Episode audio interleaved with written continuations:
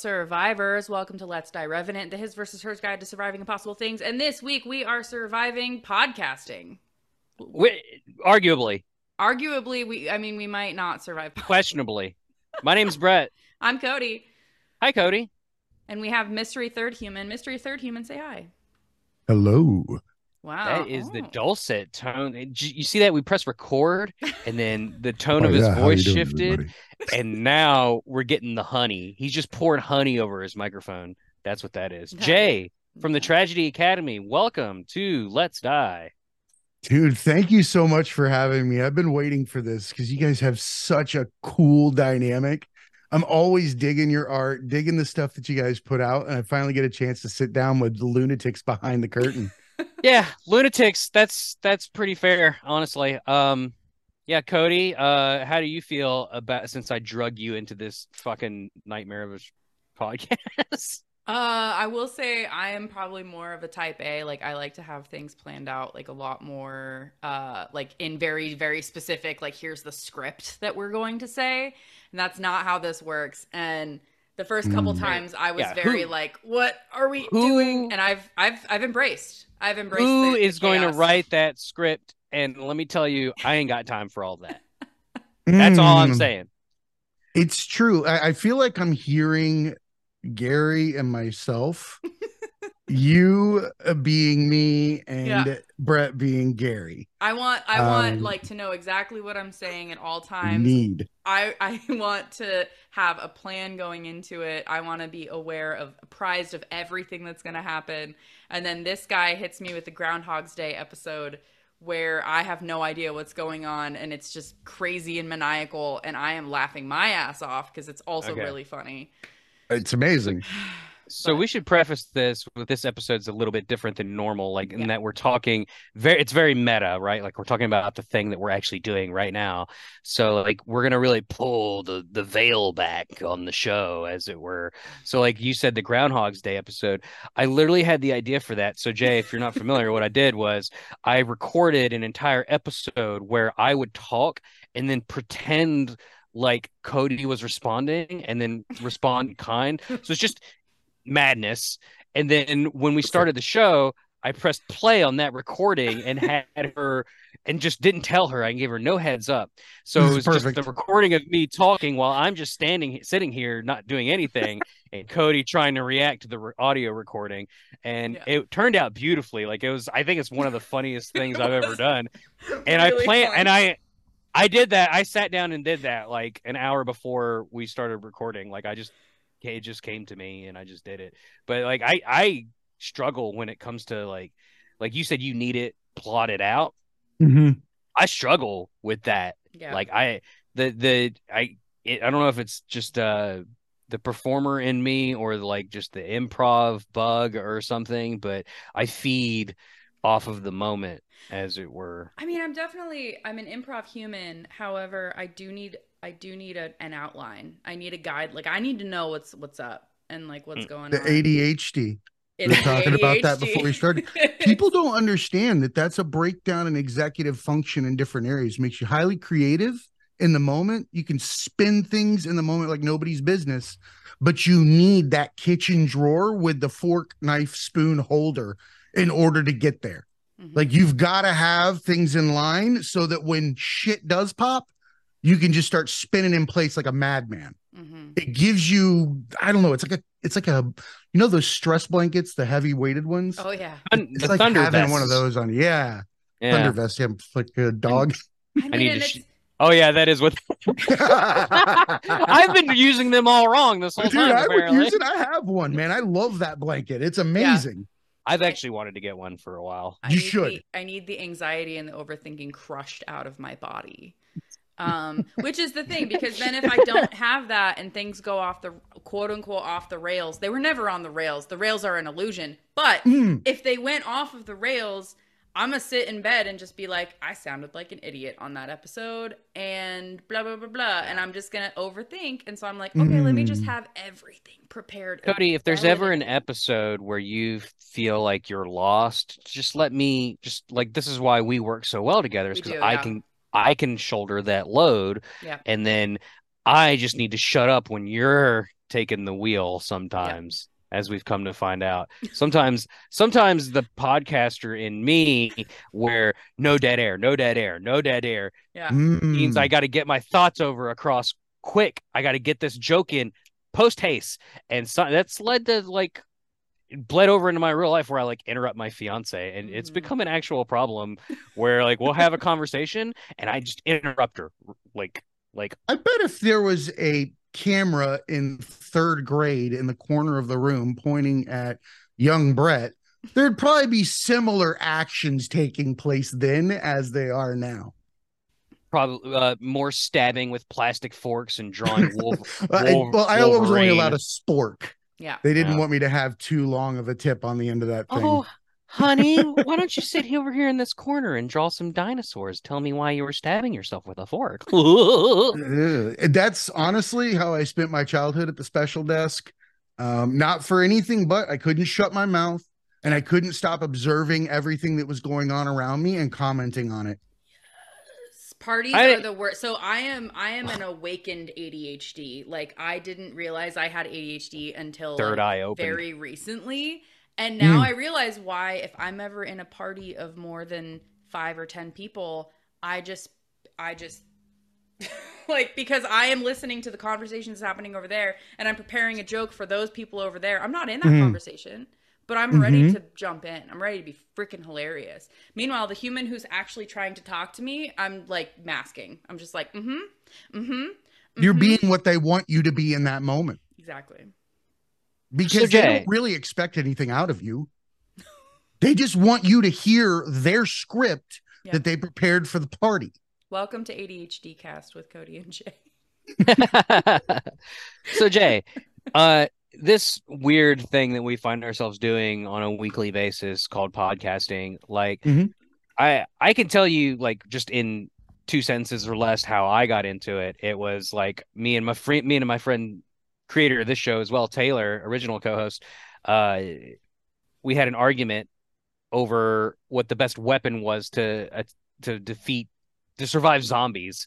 That's a legitimate argument. I have been on numerous zombie apocalypse teams without knowing I was.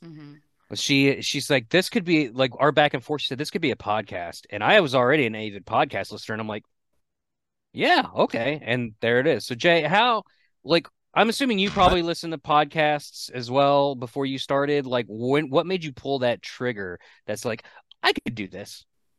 So honestly, I wish it was I could do this conversation with myself or with a friend, but it was more so it was a amalgamation of a whole shit ton of issues within myself that I had not resolved, and only to find out that it was a full circle scenario through life where I was just needing to be the child that I was originally.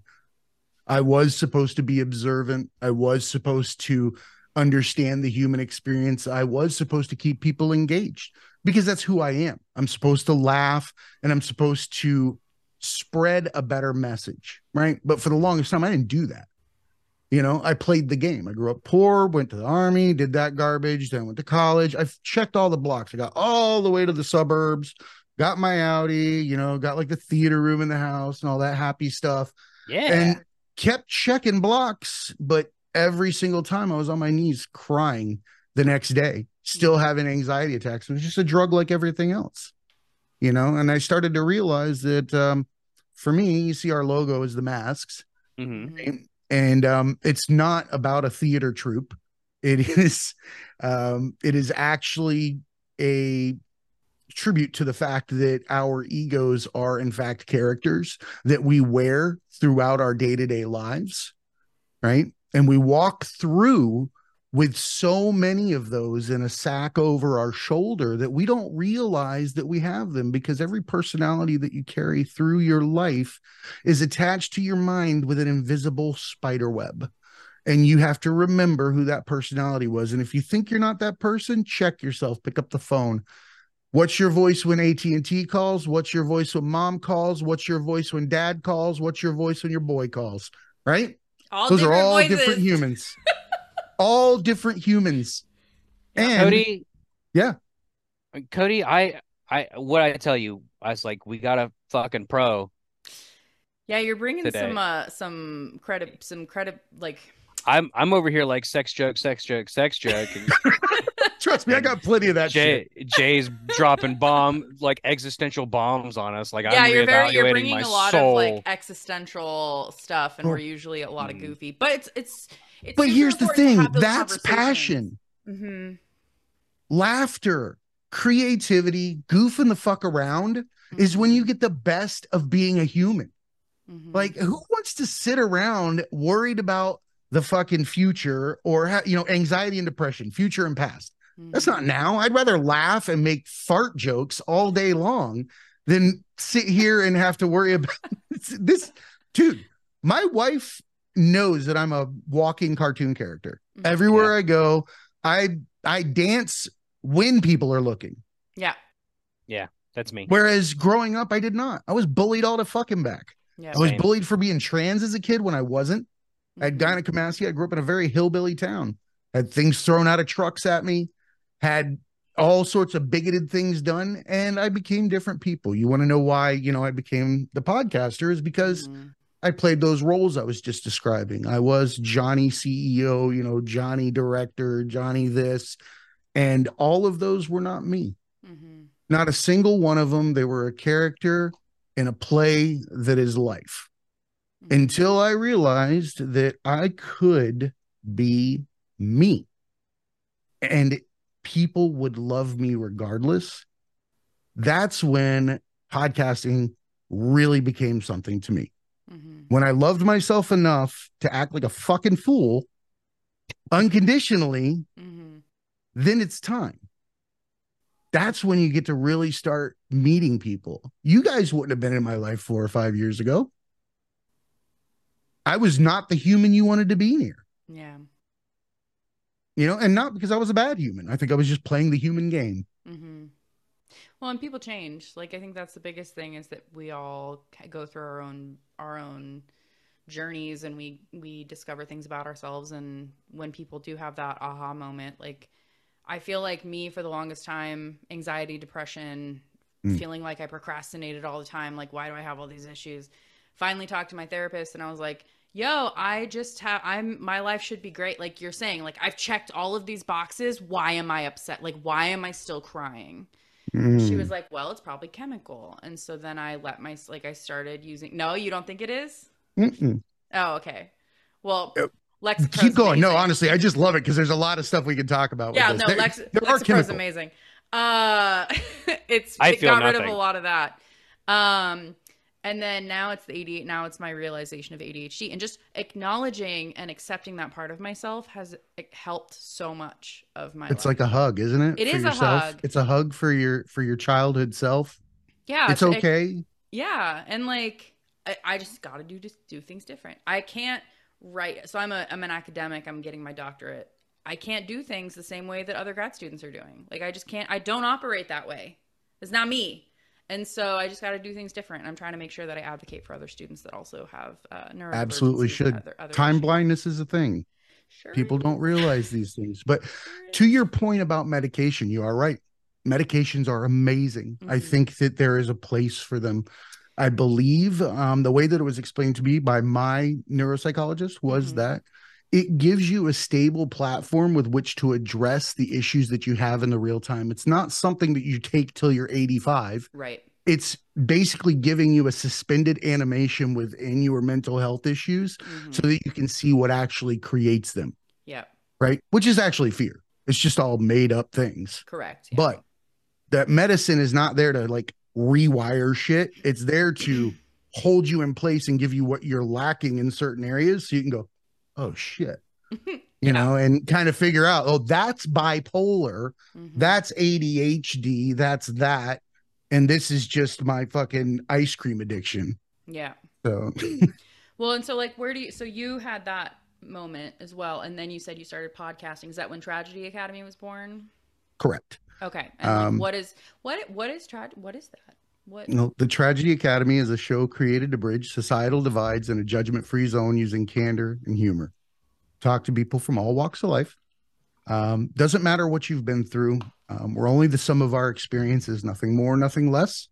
And I believe that we're at a point in time where we need to learn from each other and realize that just like glasses, they have prescriptions and they are comprised of experiences. We have our own glasses. I can't borrow your glasses and see. You can't borrow mine and see. We prove this at every dinner table or every, you know, stupid restaurant across America when everybody's like, let me see your glasses, let me see mine. You have to believe that that person can now see or not see through those glasses when they give them back. Yeah. That's the same thing as having empathy for somebody else's experience that you've not gone through. Just giving people the chance to be people. Yeah. I love all this like serious conversation about stuff. And I just want to note that I've been quiet the whole time. I'm so proud of you. Thank you. I'm so proud of you. Thank you. What do you think about that? I mean, like you. Seriously. Yeah. Like what are your thoughts? Yeah. Or have you just been over there going pee pee poo poo pee pee poo poo guy over here, you know, no, just fucking like, around.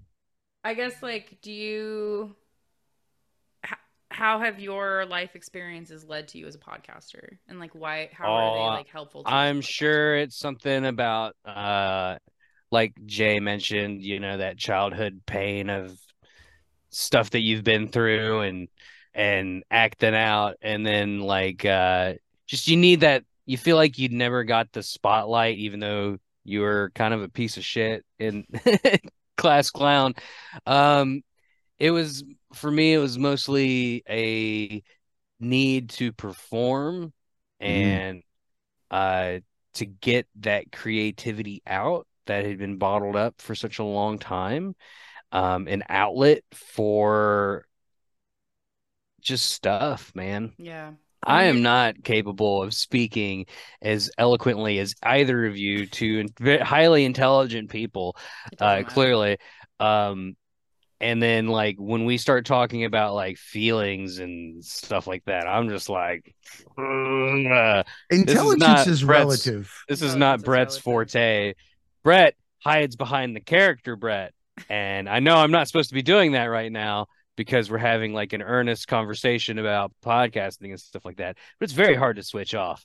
So like, is it like right now you're not getting performance Brett, where you're, because Brett, the character, is larger than life, kind of over the top, like always got something to say. Regular Brett is that is part of me, but it's, you know, it's way more toned down than that. My brain doesn't quite operate exactly the same. I feel like, well, I'm sure everyone's brains operate differently, but I think mine a little bit more. They really do. They really do. I think the thing about like removing like a performer Brett is just, it's a vulnerability to like be yourself. So like it's vulnerable for me to sit up here and talk about my anxiety, my depression, my ADHD, stuff like that. Like it's not something I try and talk about on podcasts a lot, because I have big fear that someone from my university is gonna listen, and then they're gonna like, I don't know. It's never. I just gonna happen, don't think but, like, regular Brett is interesting to listen to even a little bit. Dude, regular Brett came up with all of these shows. Like, you are one of the most creative people that I have ever known. Stop. We don't. And I am not making that up. Like, again, we're gonna harp on the Groundhog Day episode. Like, that was hilarious. And then when you mentioned it, I thought you'd been planning it for years. But no, you live in the moment, sir. Yeah. Yeah. You're setting an example for other people. It doesn't have to be some kind of eloquent speech, because again, words are the great divider. We have things that we talk from other cultures and we try to give them, you know, parallel words, and they don't even fucking work. You know, we were just talking about this the other day. Farsi, I love you. For us, we're trying to tattoo I love you as the three words. Theirs is like, I will generationally die for your family and everybody in between, you know, is what this word means. You know, these three words. Nobody wants to die for me that says I love you in my life, except for maybe like two. Like, how many can you honestly count that are going to legit jump in front of something to save you? Not a whole lot. It's a different thought process. Right? It's a different understanding. It's, it means something different to each person. And for yourself, man, you're speaking your truth all the time through your actions. You're wild, dude. You're jumping around and you're showing other people that it's okay to be wild and jump around. Yeah, that's huge. Yeah. I'm like, rev, room. I can't pronounce this Pokemon. Vroom, vroom, vroom, drive down the street, big car. Serial edge. Can't say serial edge. I mean, don't get me started on serial edge. I can't pronounce. It's a Pokemon, but there's something about like the C and the R, and like with rev room, the V, and like the I speak for a living, like outside of podcasting, like my real job. Yeah. I speak. I can't speak. Cody, say the name of that fucking thing. Serialage. Oh, Rev. No, the other one. Serialage. Rev room. Rev room. Rev-a-room. No, it's not Rev-a-room. There's another V in there. Okay, Cody, you and Jay have a nice conversation. I need to go Google Pokemon. Rev-a-room. It is Rev of Room. Yeah, that is weird. Rev of Room. Rev of Room. Rev of Room. Room. You know what? This no one tuned in for this. I'm sorry to derail. I mean, this is another thing about podcasting is sometimes you say things everywhere. That first of all, it goes everywhere. But second of all, like you're trying to say something that you've always said in your head in a certain way, and then you say it, and other people are going to say it differently, and y'all are going to get. People are going to be like, what? Like one of my favorite podcasts. I'm pretty sure the main host has dyslexia and people make fun of the way that he talks all the time. And I'm like, I have friends with dyslexia. I think he also has dyslexia, but he hasn't disclosed it or might not know that he does. And so I'm like, maybe don't make fun of him. Like we're people, we're all people. Like it's not a big deal. It doesn't matter if you can't say really not a big deal or seriledge. Like it doesn't matter. My point is like I speak for a living, but yet I can't speak half the time. But you can. I'm trying, right? But like when I podcast, it's not about speaking good. It's about just making the ha-has. That's all I really care about. Is if someone listens to this and goes ha-ha, like, and they get some sort of comfort in that. Like maybe they're having a shitty day and they turn on Let's Die or After Dark Rye or Jaws Breakers, and they're like. There it is. Like these people are talking about fucking B-movie for some reason, and it's just the stupidest shit. That. We're doing B-movie. We're not gonna do B-movie. We're gonna do B-movie. God damn it. Anyway, Sherry Seinfeld was a female worker bee all along. Anyway, Jay, like, I don't know if that makes people laugh, or even just chuckle. Or mildly amused, then my mission is accomplished. You got to make. Well, I think we live on impulsivity, and we use fear as a way to hold it back. I believe in my heart of hearts that if you're walking through something as stupid as Target and you have the urge to give somebody a high five, it's probably because they need it. Mm-hmm. They're probably because the only reason why you're not going to give it is you don't want somebody to judge you for doing something stupid. Yep. They're probably looking for those freaking mute codes that are on some hidden label somewhere. That's an old Target promotion. Terrible joke. Sorry. The Pokemon people are loving it. But even like those small moments that you can have, like you're saying, like having the little haha, or like having a small moment where you can just try and do something positive for someone else. It can make all the difference. It can, like, just saying something goofy. Us screwing up serialage every single podcast, like it's going to make someone laugh, and it's going to be freaking hilarious. Like it reminds me of when I worked at a grocery store, and I walked into the back stock room one day, and there was a guy that was like loading a truck, and he like the forklift did a weird thing, the whole pallet fell over. He just started cursing and walked away, and I was like, I'm gonna go buy him an energy drink and a chocolate bar, and I'm gonna come back and I'm just gonna give those to him. Oh, there's Sebastian. Oh, hey, bud. Hey. I'm gonna give those to him. That's a real human child, not a dummy like the ones in the background. Yeah, I was wondering what we were doing back there behind you. I was getting a little bit. I didn't know if this was like a Silence of the Lambs type thing. Because you'll be a test. We'll get there, Jay. Don't you worry. That's a horrible song that I love from the '90s, by the way, or that band Crash Test Dummies. I have no idea what you're talking about. But yeah, I looked the song up. It's amazing. Giving that guy a chocolate and an energy drink, and then I just like I was just gonna leave it there and walk away, but he was there, and I was like, hey, looks like you're having a hard time. Here's these. I got to go back to my department, but like, you're good. And he gave me a big old hug and he called me his angel. And he was like, oh my God, this day sucked. Like, I've had all these things happen. Mm-hmm. Then this happened. And then I walked away and then like went back to my department. He came back up, gave me another hug. And he was just like, you know, like just that, like just having another human acknowledge a struggle or like having someone like pick you up. So easy. Like, it's all like, it took me $4. And I was just like, here you go. Goodbye. Like didn't just left.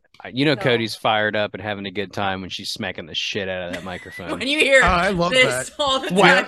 Just beat the shit out of it. But it's so simple. But yeah. I didn't realize this. You know, for the longest time, we hold giving back or helping others out of fear. Yeah. Out of fear of judgment, or honestly, I think it's kind of fear of or admittance of how good we have it. Mm-hmm. Like we'll look away from people in the most dire situations, not because we'll come up with reasons why they should be in that situation. We'll do anything we can to paint that picture when in reality, it's just because we don't want to go, yeah, I got it pretty fucking good. I shouldn't be upset. Yeah. What am I bitching about? We won't do that. We'll fucking paint the other picture. It's much easier. Yeah. It's easier to hate than it is to, you know, get out and do your own thing. Yeah. So Jay, I want to pivot a little bit here. In listening to your show, I really appreciate how all your different various guests come from all different walks of life and backgrounds and careers and stuff. Like recently I was listening to about a gentleman. I'm so sorry. I forget his name, but he dives for shark teeth. And yeah. Jeffrey Heim. Never would have even considered that as a career. And awesome show. It's fantastic. So like what I'm really curious is like, where is the Tragedy Academy in like 5 years from now? Like, are you still doing the same thing, or like, do you plan to like branch off into more avenues? Like, when is the Tragedy Academy day show, talk show, you know, where you guys are up there like Ricky Lake and Oprah, like bringing on Gwar and the Teenage Mutant Ninja Turtles? I would meet Oprah. She seems like she gives a good hug. Like, I bet Oprah gives the best hugs. Right? I don't need the whole, like, you know, you get to this and you get to that. Just give me a hug. I don't need a free car or a trip to Australia. Just need she probably gives the best shit out at Halloween. The best. Oh, man, dude. Full-size Snicker bars. Yeah, not the fun-size shit. For Easter, all the eggs have, like, $5 in them, you know? Like, just the cool. They're all Fabergé. Oh, God. Yeah. You didn't say they're all Fabergé. You get an egg and you get an egg. Weird. Don't break them because they're. We mentioned Oprah because I just watched A Wrinkle in Time. Ooh. A Wrinkle in Time. Ooh. I think I read that book. Was it a book? I think so, yeah. I feel like I read that like a gajillion years ago. Movie. Why do I know that? A gajillion and a half, actually. It is a child's book. And Oprah's a main character. I went, is that Oprah? Like I had to like ask my partner. I was like, is that Oprah? Like she hasn't done anything in years. Like what is she doing? Who knows? I don't follow. I think she did. Like, you know, one of those people that only did something on screen once ends up walking away with like a slam dunk. And I think it was like The Color Purple or some shit like that. I shouldn't know things like this, by the way. Your guess is as good as mine. The only awards I follow is the After Dark Rye Awards at the end of every year, baby. So to answer your question, we've actually got a lot of stuff in the works right now. So much like yourself, I have a co-host too. And that's Gary DeFranco. Gary. I interviewed him, about 2 years ago. And I don't think we've had more than 2 days in a row that we haven't talked since then.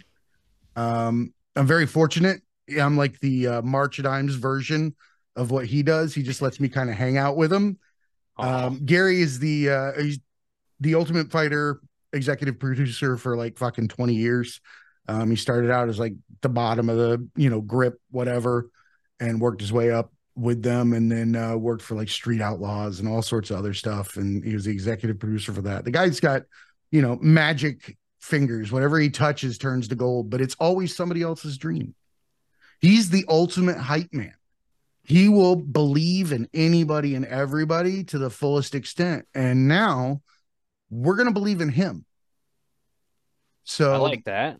We're starting a second show. Did you just give me snaps? I did just give you snaps. Shit. I got a clip out right now that just came out this week. I love getting snaps. They're like my favorite thing to get. They make you feel so cool. I don't think I can do it. I can't. So Gary has a show coming out. We've got like 30 people already signed up to be on the show just from the combat sports community. And what the name of the show is Bars, Cars, and Scars. And it's going to be about music, hip hop music.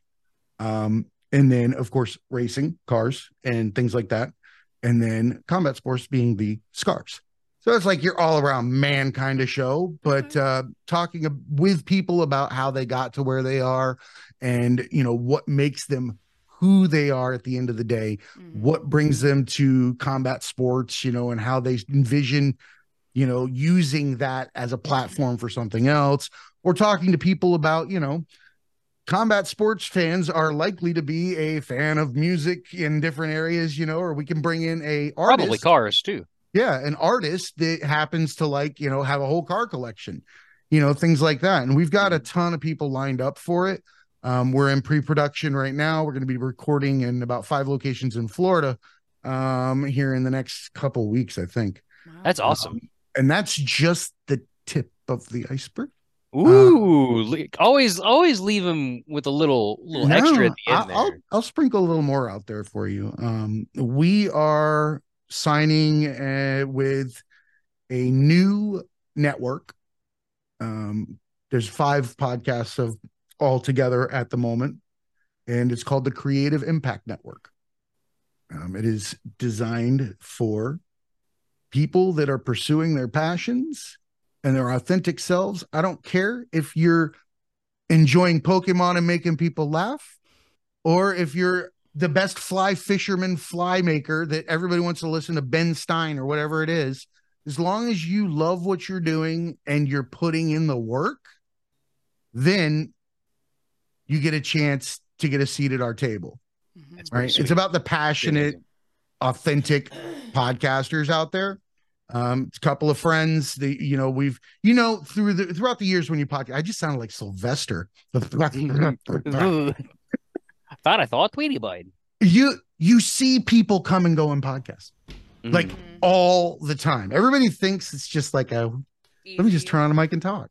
Yeah. And there's really a lot of nuts and bolts behind the scenes that go into it. Sure. And it's hard to see who's going to come out the other end. It usually takes about 2 years to 3 years. And the people that come crawling out of that Walking Dead scene still holding a mic, you know, they're the ones. That's how I feel. In a network, right? They're dragging XLR cables and old equipment behind them that they've had to upgrade. You know, they've got like their shoe has like what looks like toilet paper, but it's actually an Instagram feed with people trying to sell you artwork and social clippings. You're dragging it behind you. Speaking to my soul right now, Jay. Yeah.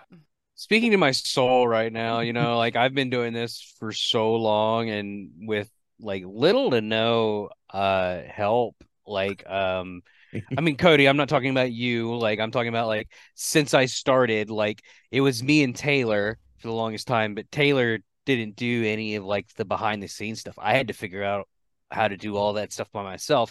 And, like, I was a construction worker. Like, I didn't know. I didn't even have a PC. I didn't have a computer. And I was podcasting.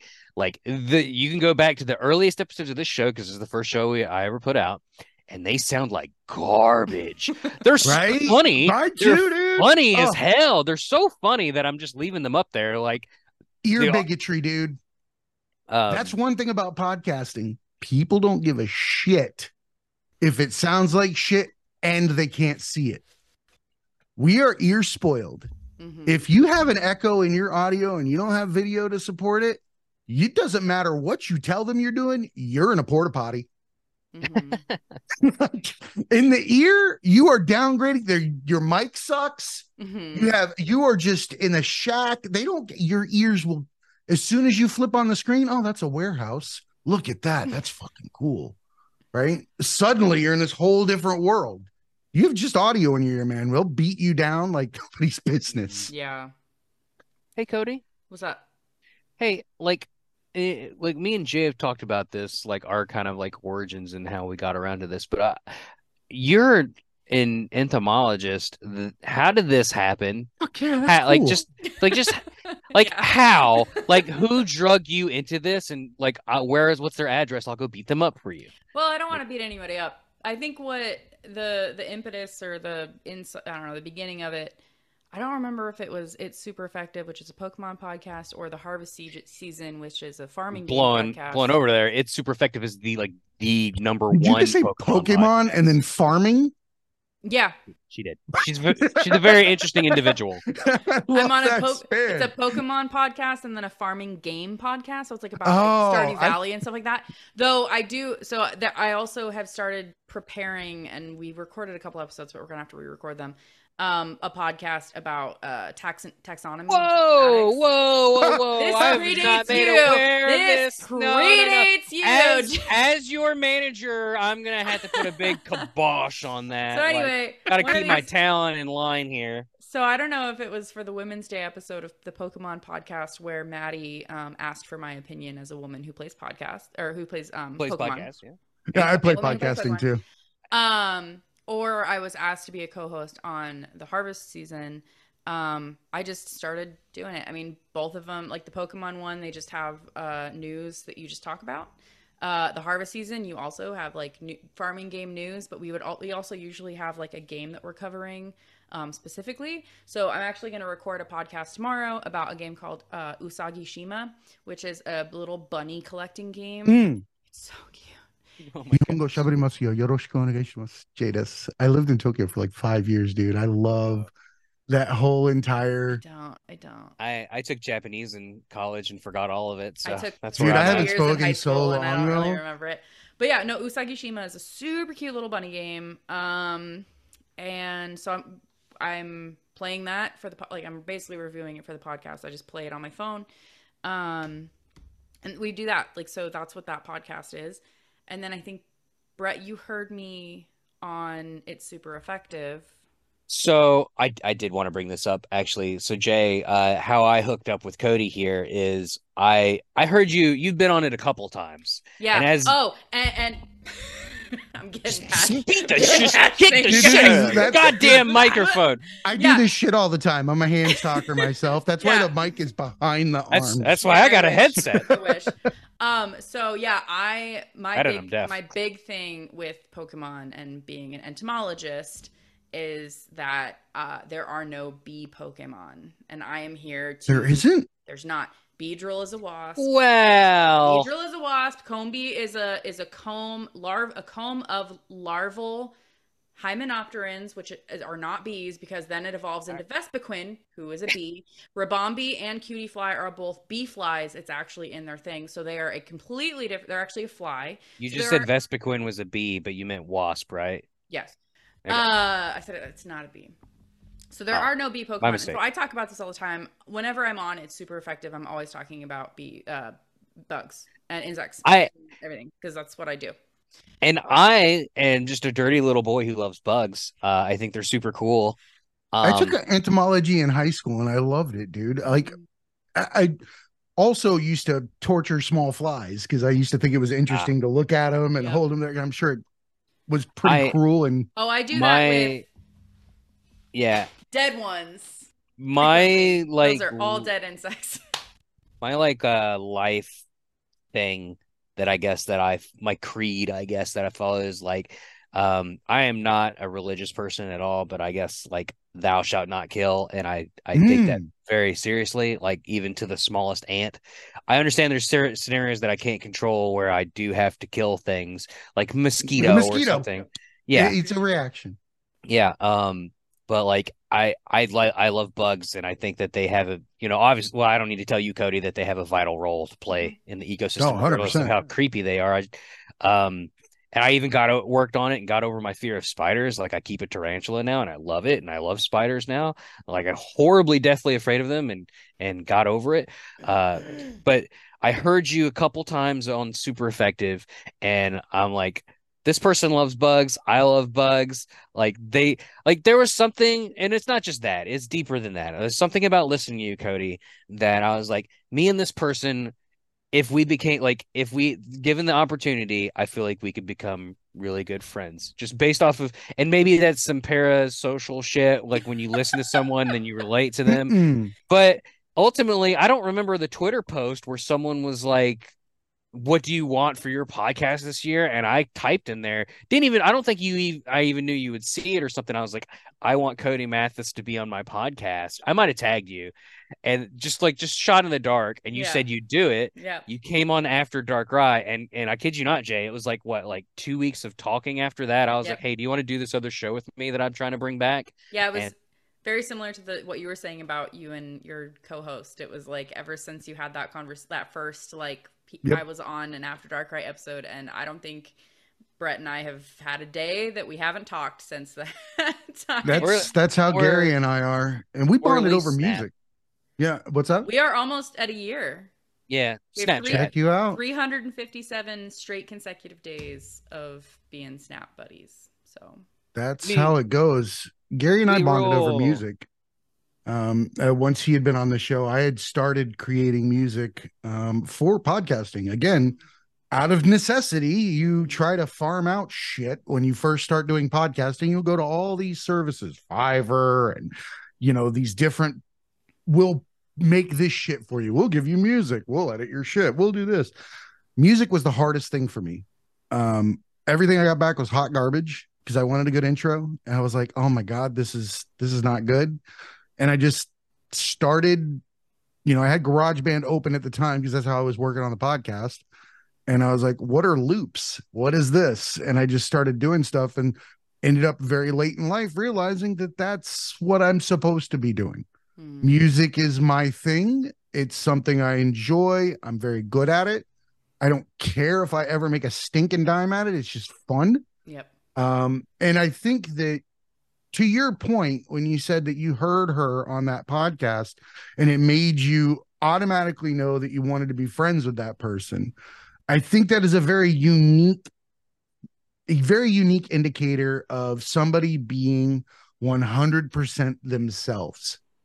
When somebody is acting uninhibited and being 100% what they were created to be, people are naturally attracted to them. We see it throughout all fame and fortune. The ones that we truly love are the ones that were truly being themselves. And it didn't matter if they fucking sucked. Mm-hmm. We loved them anyway because they were doing what they felt most inclined to do. Not a religious person either, but I live by the understanding that at this point in my life, to do anything other than to be myself is a slap in the face to whomever or whatever made me. Mm-hmm. Because if I think I could do it better, I'm an arrogant son of a bitch because I know I can't create this shit. Mm-mm. Or maybe I did. That's another philosophical question. Yeah, I heard Cody and I just knew she was my people. And then we got lucky. I got lucky. Let's be honest. Like she could have been like, I'm kind of too busy to do this or do that thing. And it's supposed to happen.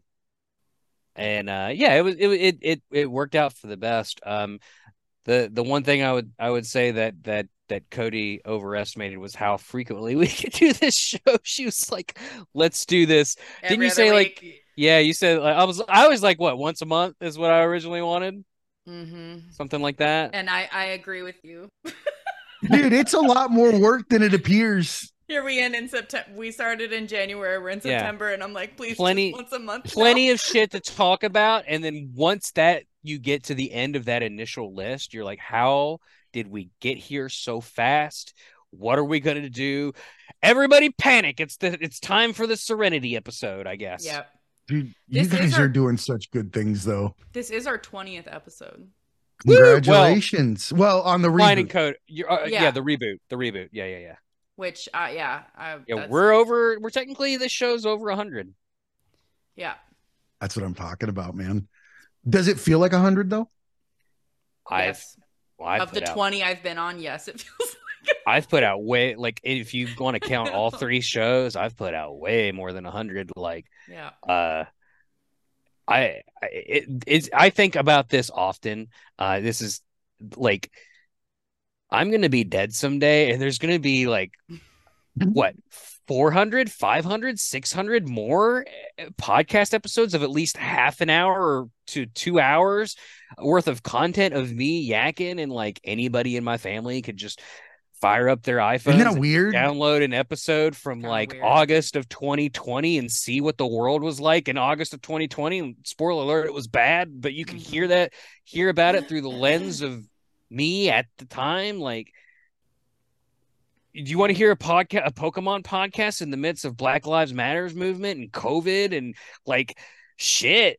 Like, there's some shit in there from my life. Like, it's an interesting timestamp, and I think about that all the time. Like, eventually, like I'm gonna peace out and fucking die, and like I wonder about it's the legacy mindset. Yeah, I wonder about like, not that it, like, I don't care that anybody, if anyone would care. I just wonder if anything that I did mattered. Well, of course it did. I guess it does. Yeah. I guess if I'm dead, it doesn't matter to me anymore because I'm dead. But I don't know. I think it matters. Am I putting forth all this effort? Like why? And some days I don't know why. You give me the ha-has every week. Give you the ha-has. Yeah. You're right. If I give someone the ha-has, even a little bit, even if they don't listen to it in 10 years after my death, then it was still worth it. Thank God YouTube doesn't delete videos. Holy shit, man. They might want to get a few of mine in the beginning. They're pretty sad. But that's what it's all about, man. It's that 300, 400 stamp on society that you're contemplating. Everyone contemplates in one way, shape, or form. There was a writer, I think in the 70s, maybe even earlier than that, Ernst Becker, who wrote The Denial of Death, which is a book that discusses, it's a hypothesis, I guess, of how we came to be who we are in society today and what spurred the actions and the roles that we play.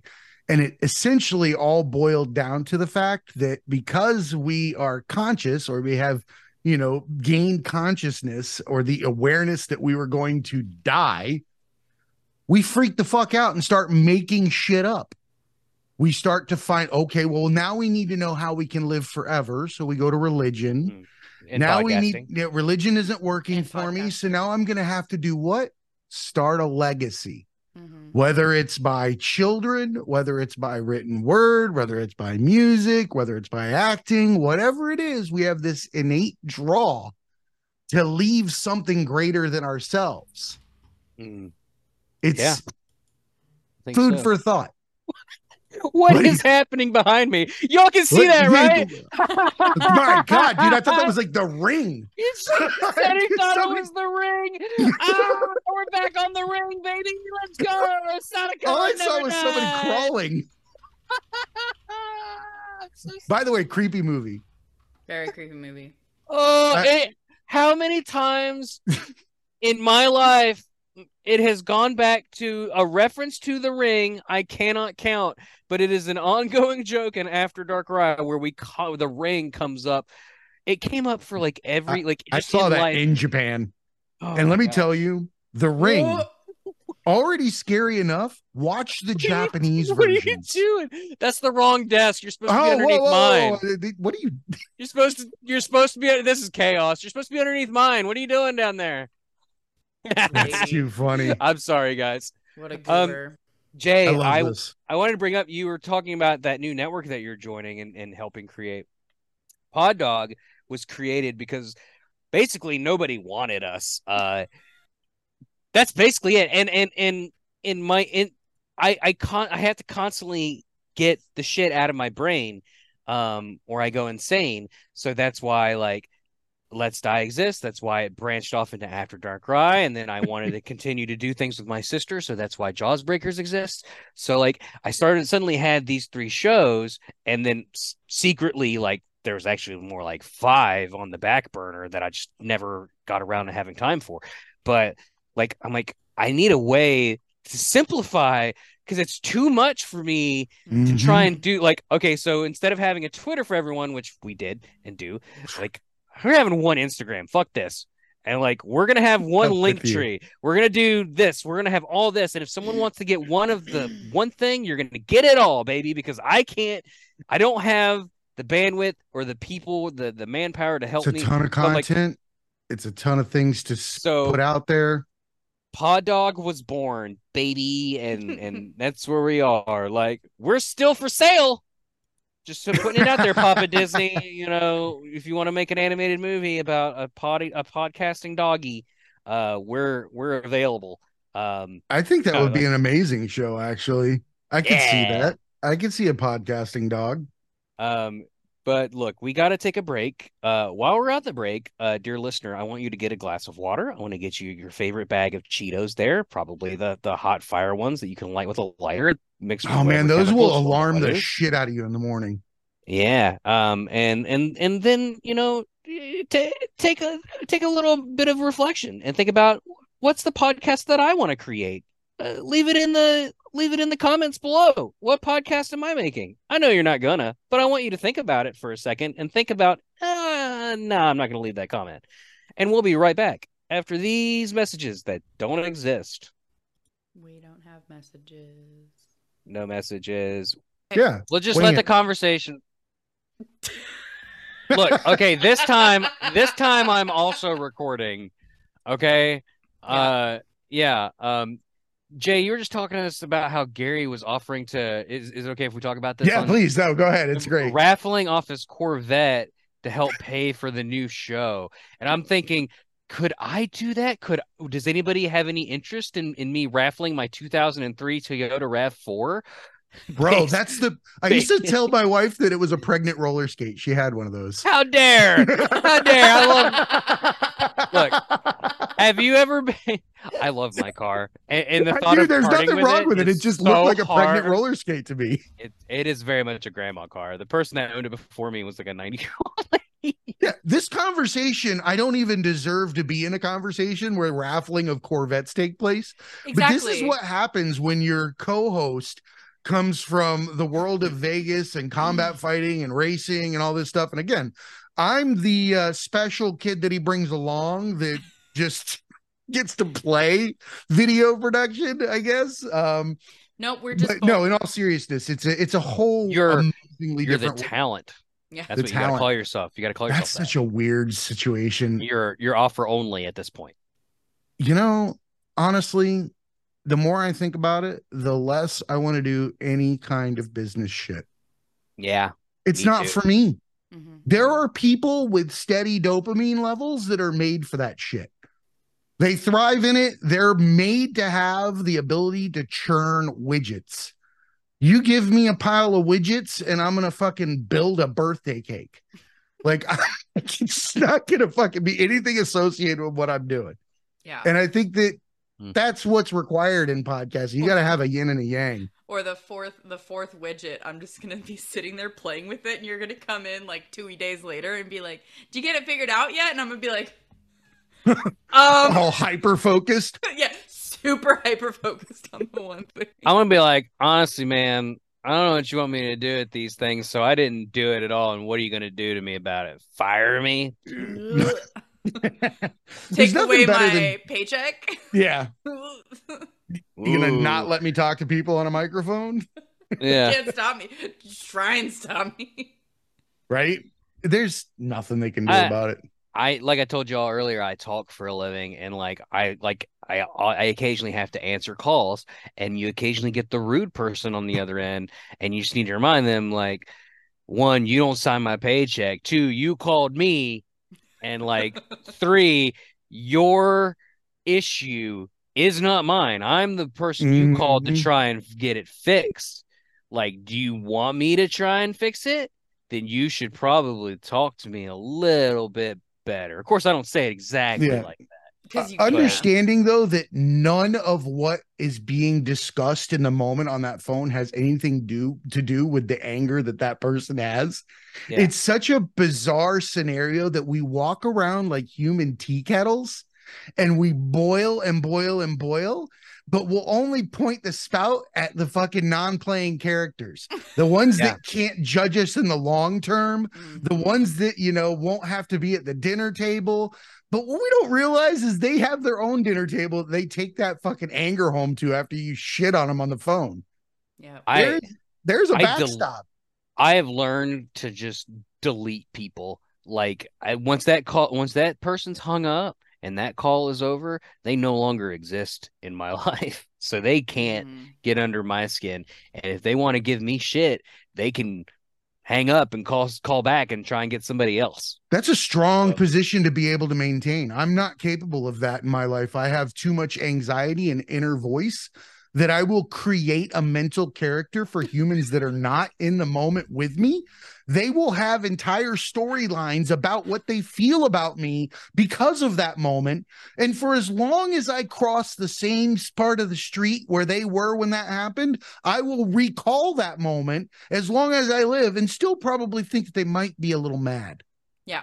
No, they might as well be AI to me. So I wish. My first example that popped into my head was the one woman who fought with me about how a coupon was phrased, and that she had thought that the like way that the coupon was cut off to save like 50 cents on Cheerios. Let's be honest. It was nothing. But the way that it was phrased, she was like, oh, but they don't even have this size of like I called Kellogg and they don't even have this size. And I'm like, correct, because that's not how that is supposed to be read. Like this is how the coupon is supposed to be read. Like you read it the wrong way.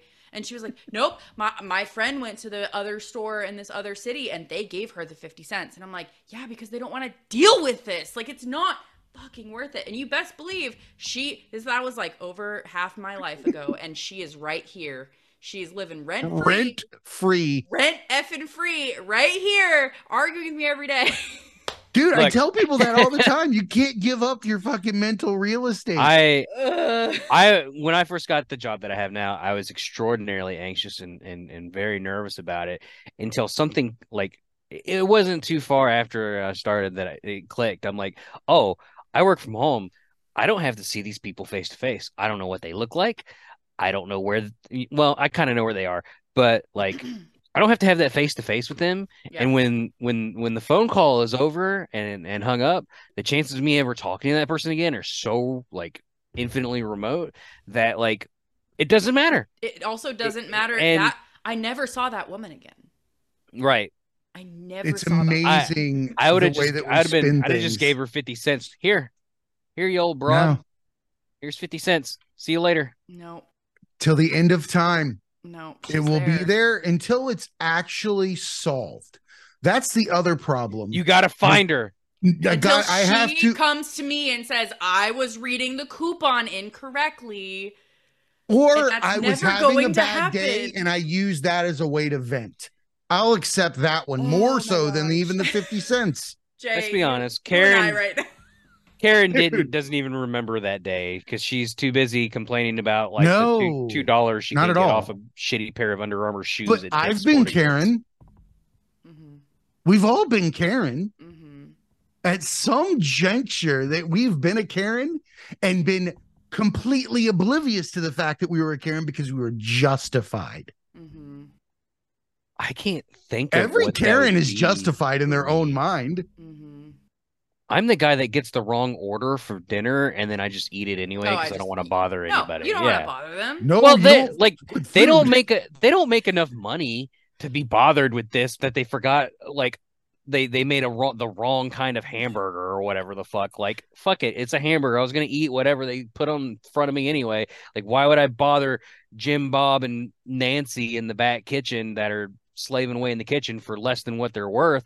Like, nah, I'm not sending it back. I'm just gonna eat it. Mm-hmm. Fuck it. I got a burger 2 days ago at my sister's birthday that was so undercooked. It was like eating raw ground beef. Nope, that's where I would draw a line. Yeah, see, food health, food safety, allergies. I wouldn't ask for anything else. I just wouldn't eat it. I ate half of it before I started feeling sick. And then they'd come up and be like, is there something wrong with it? And I would be like... They did. They said, "Is there something wrong with your burger?" And I went, "No, it's all good. I'm just not feeling particularly well right now." I literally said, "I'm just not feeling particularly well right now." Like, and she's like, "Oh, okay." On the other side, I didn't mention that I didn't feel particularly well because I was eating raw beef. But oh my god, you know, I was eating room temperature beef. But you know, I went home. I ate it the next day. I put it in the microwave for 2 minutes. It was probably safer the next day after the microwave. Yeah, I think so, because the meat was brown at that point instead of pink. Cooked. Yeah, cooked. Oh my god. So, dude. But like, I was like, you know, I'm not gonna bother anybody about this. I'm gonna buy my overpriced burger, but the fries were delicious, and like, you know, call it a night. As long as the fries were delicious, there's nothing worse than being super hungry and having something inedible put in front of you. Especially when it's fries. So far as to make my trash easy to pick up for the garbage guys, because I'm like, if I was in their shoes, I would be pissed off if someone just took all their trash and just dumped loose trash in front of their house for me to pick up one piece at a time. Who does that?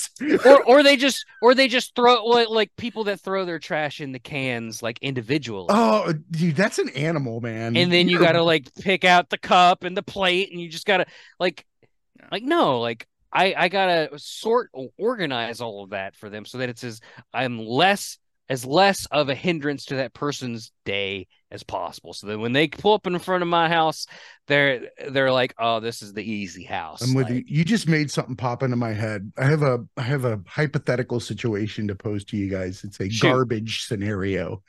We're ownership. Look, I'm human. Garbage. Human. We are garbage. Yeah. Or is there any liability on me in this scenario? Okay. So there's this phenomenon in the suburbs that whatever goes to the curb that's not in a can, there's somebody that slinks around with a truck and just grabs random shit from your driveway. Correct. That you were intending to throw away. Yes. You have a vacuum out there, old Keurig, whatever it is. Free. Yep. They just come by, grab that shit right next to the can. They don't care. You guys have seen like those indoor decorative trees that have like lights on them. Yeah. That, you know, they just stay a solid color. They're We had one of those. Well, it eventually started doing this thing where it was blinking, and it wasn't because it was, you know, the bulb on the Christmas tree was, you know, the third one was turned. It was dying. It was like shorting out. You like when you grabbed it, when it blinked, you could slightly feel the hair on your arm start to raise. This is a house fire waiting to happen. Yeah. Exactly. So I was like, let me put this out by the curb. I didn't think to put like, you know, this thing's effed up on it. I didn't know I had to let, because it's gone. Yeah.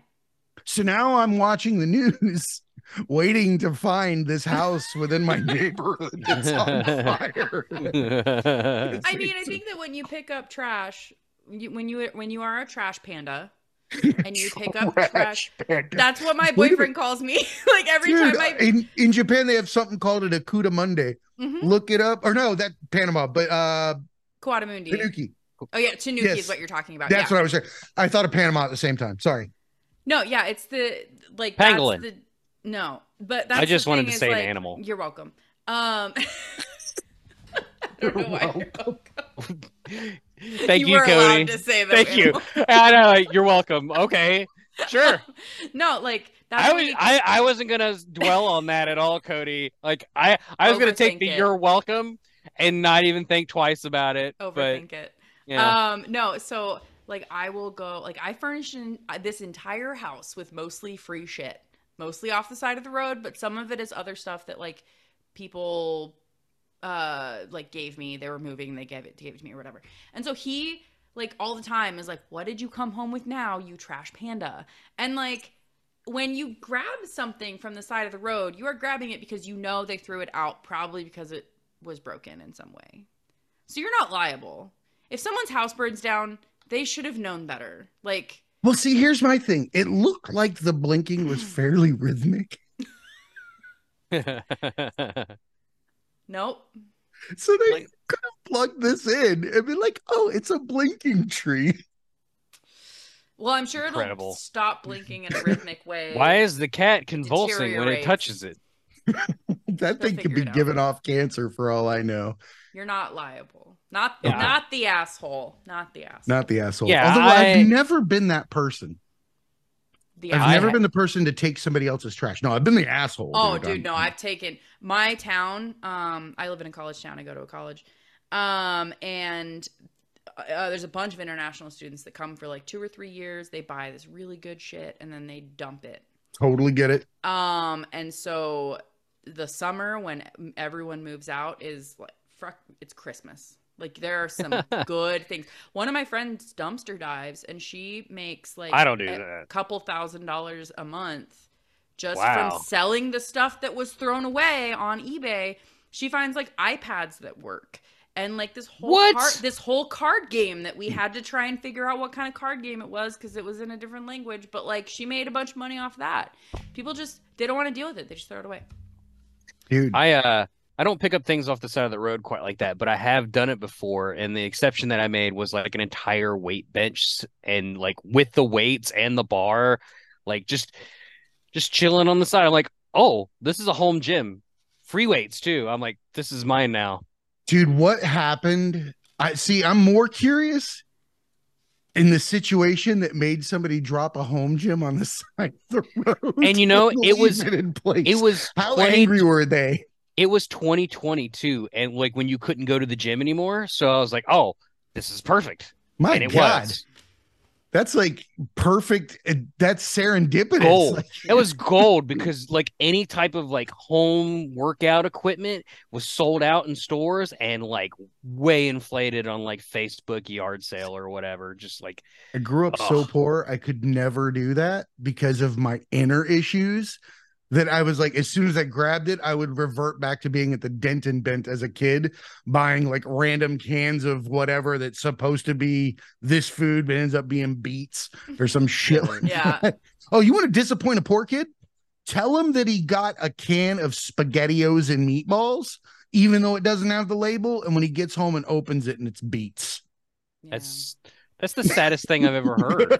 It's funny now. Yeah, it's funny now, Jay, but that makes me very sad. It was so sad. Yeah. And I want to go back in time to give little you a can of SpaghettiOs. Like, just pop out of nowhere and be like, here you go. Like, hey, man, can I just give me that can of beets? Here's some ravioli, some Chef Boyardee. Man, beets, name brand, baby. Like, who does that? Like, why do we even have beets? I love beets. No, yeah, I'm with you, Jay. I don't know why beets exist. I question a lot of things that have become food. Like, who's the first asshole to grab certain things? Who the fuck looked at what the dangly bits under a cow and was like, "Let's drink that." Thank you. That is weird as all hell. It tastes great. Or wow, these bees are really jealously guarding this thing in their hive that could be poop for all we know, could be vomit. It's vomit. Let's try it. Is it good? Tasty. It's tasty. Let's smell these disgusting ass shit onions called ramps. And what happens if we just shove them into our mouths? Like, who grabbed a rutabaga?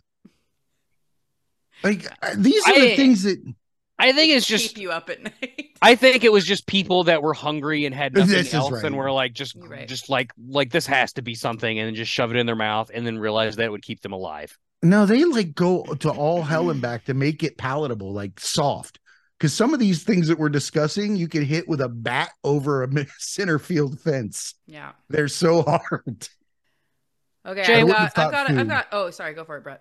No, go ahead, Cody. Oh, I was gonna say I've got an idea. So instead of doing the normal like second half that we normally do, yeah, it's too late for that. Yeah, it's too late for that. What we usually have are these death cards. So this is if you were to roll a very low, like 1 or 2. Right. It's basically D&D light, right? Like we put you in a scenario and then you have to survive it or die or whatever. And then if you want to perform an action, me or Cody would roll a dice. And depending on that outcome, you could potentially get either like a gift card or a death card. And where are you going with this, Cody? I'm going with... I propose that I have a couple death cards here and I present them to Jay and ask how he would survive them. Oh, I like that a lot. Let's do this. Hang on. Before you do that, Cody. Oh, okay. Oh, we've got an audio coming our way. There's some audio. Squirting. Stop it. Sorting test subject. Oh no. Station 2. Lathering test subject in testing oil. Squeezing test subject into the test tube. It's beautiful. Cody, that's Cody's favorite one. It's my favorite one. I hate the word squirting, but I love that your mom. So the lovely human that records those things. My mom. You can say it. This is cool. The behind the scenes thing. That's my mom. She lost it. That was your mom? Yeah, that's that amazing. My mom. Now it's even better. Yeah. Right? Anyway, yeah, here it is one more time. Squirting. Stop it. Squirting test subject from the regeneration to lathering test subject in test. Lathering test subject into the test. Her breaking at the end is what so gets he has these like things that he just wants her to record really quickly, and she says this. Perfect. So she just has to read it, and she lost it when she read that one, which is hilarious. Okay. Yeah. Jay, you are in a room. It's a dark room, and the lights suddenly pop on, and in front of you is a Shoggoth. A Shoggoth. Is it Shoggoth or Shoggoth? I thought it was Shoggoth. Shoggoth. I don't know how you say this. Artwork is sick. How would you survive that? How would you survive this being right here? Well, that's not fair. Jay, do you know what a Shoggoth is? I don't know what a Shoggoth is. Okay, but it looks like something that's. Was previously sticky. So a Shoggoth is like it's got stuff stuck all over it. Does. Are you familiar with Cthulhu or the Cthulhu mythos as created by an author named H.P. Lovecraft? Shoggoth is a eldritch horror from another dimension. Basically, it looks like an amoeba of some sort. It's basically like a giant down here. It's got some eyeballs. It's basically like a giant amoeba. And it is hostile. Mm. And it will absorb you and incorporate your. No, I have an idea already. Okay, what you got? How would you survive this? I've got a salt gun. I feel like I can dehydrate the shit. Yes, I can dehydrate. I'm going to dehydrate the shit out of this thing. It's all liquid. I'm going to pour salt all over it and watch it shrivel. There you go. I like it. Would that work, Brett? Let's find out. Okay. Oh yeah. Oh, my sound's not working. Oh, there it goes. How was yours? 18. Yeah, you survived it. Yay, let's go. Okay, your next thing. There's no picture here. It's just words. This is one of mine. You will die from this poem. This is one of mine. An adorable beagle who is also a zombie and is torn between giving you kisses and biting you. But hold on. But we all know what will happen. There is an image associated with this one, and it's that. No. He's not a beagle. His name was Cujo. His name, I'm upset. Remus is not a zombie. Don't call him a zombie. He's a baby. A zombie beagle that wants to give you kisses. She's calling him a zombie because he's such an old baby boy. He's dying. Stop, Cody. Don't say that. He's a good boy. No, it's so. I have a bull mastiff. She's so context. He's 12. Ever since he was 3 months old, I found out he had a heart condition, and they were like, it'll just happen like one day. And so I've been ready for 12 years. Isn't that like what everybody is going through? Yeah. Like, you just always have to be ready. We're all one inhalation or a heartbeat from being done. But he has he's got all kinds of issues. So imagine he's actually a zombie in this, this thing. Okay. And he is torn between giving you kisses and biting you. Okay. How would you survive that? He's 12. I just wouldn't survive that. I'd be like, I wouldn't either. I'd be like, yeah, baby, I'd get my face cut off. I'd accept my fate. Yeah. Yeah. I mean, because beagles are amazing. Yeah, he's a good boy. Man, I think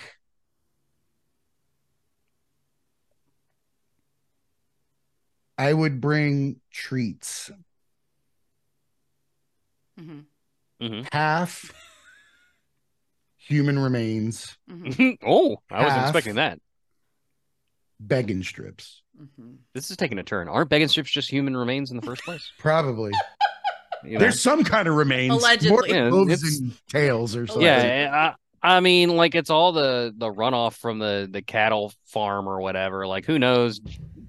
Old Ruckus done slipped and fell down the meat chute. Yep. Right. Well, I'm going to do this and I'm going to try to distract him in both directions. Whenever he gets angry, I'm going to show him the other one, you know, each side. I'm going to try to balance it out. Right. I don't know what the hell I'm saying. You're trying to whatever his current need is, you're trying to. Yeah, I'm going to satiate whatever urge he's got. You want to bite? Yeah. A tiger is more likely to be pet if his belly is full. This is true. But don't pet tigers. 16. All right. Is that good? Yeah. That's great. Out of 20. Right.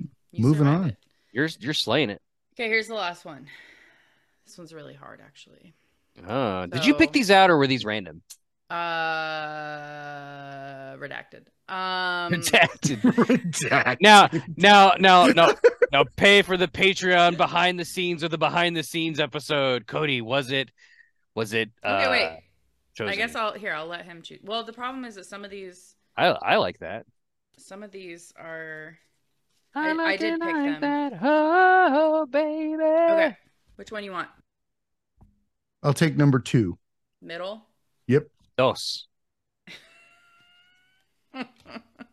Brett, can you roll a D4, please? I can, so and I will. Do you know Pokemon, Jay? Oh, this is gonna be. I know that, like, I love the name Squirtle. It's pretty cute. Who doesn't? I love to make. Never mind. I don't want to finish my thought. What's the D4 there? It is a 1. Okay, so the next thing you have to survive is one of these. That specifically what? Wants to. Oh, why does that? Why is that egg smiling like a donut? It looks like, very surprised. Very so you have to survive one of these. This Pokemon's called Jynx. You have to survive a Jynx that wants to, and then there was a D4 to try and figure out what it wants. I want to know why she has a bra. And it wants I was like, she looks like she's she wants to hug you. She wants. So how do you survive this Jynx that wants to hug you? How do you survive that sex doll coming at you? Yeah, that is one bizarre looking sex doll. It's a Pokemon. Do you think that there's like a third? Like obviously there's not going to be an official Pokemon, but you think there's like a company that makes like here's the Jynx sex doll, here's the Mr. Mime sex doll. It's already made. Yeah. It's in a vending machine in Japan. It blows up when it comes out. Disgusting. Yeah. Disgusting. Here's the Wobbuffet. Disgusting. The Wobbuffet. How would you survive that? Well, it looks kind of like a crazy aunt at like a party. That's fair. Right? She's like 4 feet tall, yeah? Yeah, so like they're always disturbing. They want to kiss you, mildly drunk. Yeah, this is what this looks like to me. You're nailing it right now. Jynx literally wants to kiss you. Yes, that's correct. And the way that I get away from that is I eat something horribly smelly. Okay. Yeah, she's 4 feet. And then I tell them openly that I'm doing it and make a joke that you don't want to come near me because I smell like shit. I'd hate to intervene, but you could eat something horribly hot. Because Jynx is an ice type, which is weak to fire. Oh. You can eat some fire hot Cheetos. Okay, well, so your attempt is to eat something. Correct. To deflect. So smelly that she melts. What do we got? 4. A 4? It's a 4. Yeah. No, am I getting kissed? She's coming in for that. Yeah. My dude. My God, she's got my cheeks pinched. Oh, yeah. Her big frog fingers that she had for some reason. Dude. Look, nobody knows. Smell her purse. It smells like Werther's Originals. Yes. It smells like a perfume, like a lipstick. Mothballs and butterscotch. Smells like leathery keys to an old Studebaker somewhere. Studebaker. Like, so no one knows what's underneath the dress of a Jynx, Jay, but unfortunately, you're going to be the one to find out. So congratulations on, you're now a biologist. But I feel like it's just going to be a smooth egg. It looks like a weeble wobble. Let's look, that we could only hope that the horrors that you'd experience at the hands of Jynx are but a tenth, or but a fraction of Cody help words. Anybody that smiles like that with their mouth in a circle is already suspect. Like, you thought the Shoggoth was weird with all its random holes. Like, you're, God, you're in for some Jynx is known as a nightmare fuel. Shoggoth looks like, do you remember those like sticky hands and octopuses you used to get as a kid that you'd throw at the wall? And it had always had like hair and some other weird crap stuck to it from the carpet. First time you try it, it's just what Shoggoth looks like. Like Gak that got dropped on the carpet. Yep. Oh no. And you best believe we can't afford the good, like more, so we just have to make do with that. It doesn't even stick anymore. It's got so much fabric in it. It's got that bubble with the hair in it that you're trying to knead out of the corner. You're trying to get it, but that hair will and like every time you try and pull the hair, it just breaks more, and it gives like you less leverage against the hair. It seems to gather more weird items too. The longer you need it, you're like, what is this? Where did this come from? It's a piece of potato chip. It's like a the inside of a Stretch Armstrong that you threw in the microwave. Exactly. 100%. Do you remember Stretch Armstrong? What a weird toy. Yeah, was weird. Do you remember the 90s? He had a Speedo. Yes. And speaking of Speedos, you can see mine on Instagram. No, I'm just kidding. We're not doing that. But do check us out on Instagram at InstaPodDog. That's where we're at. I don't post nearly as much as I should, mostly due to repeated social media burnout. Yeah, it do be that way. But like, if I get rid of X, I'm sorry, Twitter, I refuse to call it the other name. It's not. Then that would free up more Instagram time. But folks, that's going to do it for us here on this episode. Jay, thank you so much for being here with us. Could you please tell the people all about where you are, how they can follow you home, what your addresses, your telephone number, we need all the socials, your mother's maiden name, and the color of your car. I'm not afraid. License plate, your first dog. I assume it's all out there. Paternal's grandmother, all that stuff. Making it simple for you. TheTragedyAcademy.com. It's got all our socials, got all our episodes, got all our guests, talks about what we're doing, where we've been. You want to hear World Series pitchers, UFC fighters, gang violence survivors. You want to hear about endometriosis. You want to hear about skydiving. You want to hear about anything you could possibly imagine is there. LGBTQ, race, inequality. We do it all, right? And all these people are very special. You cannot pass this up. It's an opportunity for you to grow and appreciate what you have lifetime. These people are so amazing. I can't thank you enough for having me on the show. I know we've been part of the same creative group for so long. And yes, that's you too. Here's the reality. Before that group, I was spinning my wheels, doing the work by myself without knowing what it felt like as other people, because when you podcast in a silo until you make friends. And then, like we talked about, that's the zombies on the other side. Right. So I'm grateful that I found my Walking Dead. Right. Because that's what we all are. And I appreciate you for sticking with it more than anything. Sticking with it is what more people need to do in the world. Right? Because that's an example. I talk about it on my show all the time. Be a lighthouse. Lighthouse doesn't need to brag. Lighthouse doesn't need to do anything except for what? Be a lighthouse. It'll show other people the way. It'll help them find their direction. And then in the end, they'll just become a lighthouse too. So I appreciate you. I hope everybody comes in and listens to our show. And dude, you guys keep doing what you're doing. Wow.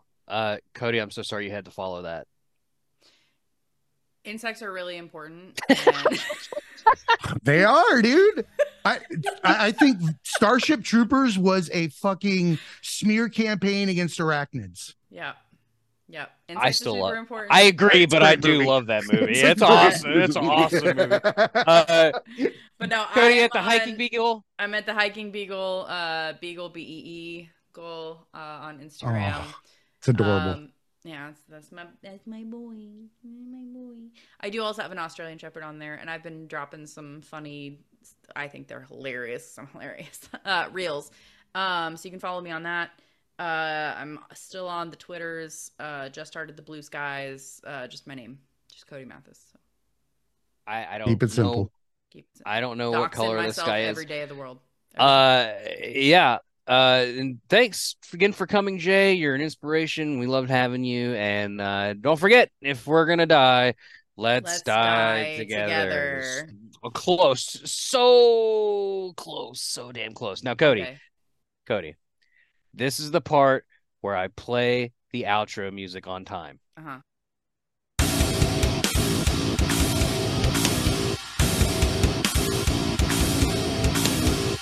Need spiked shoulder pads.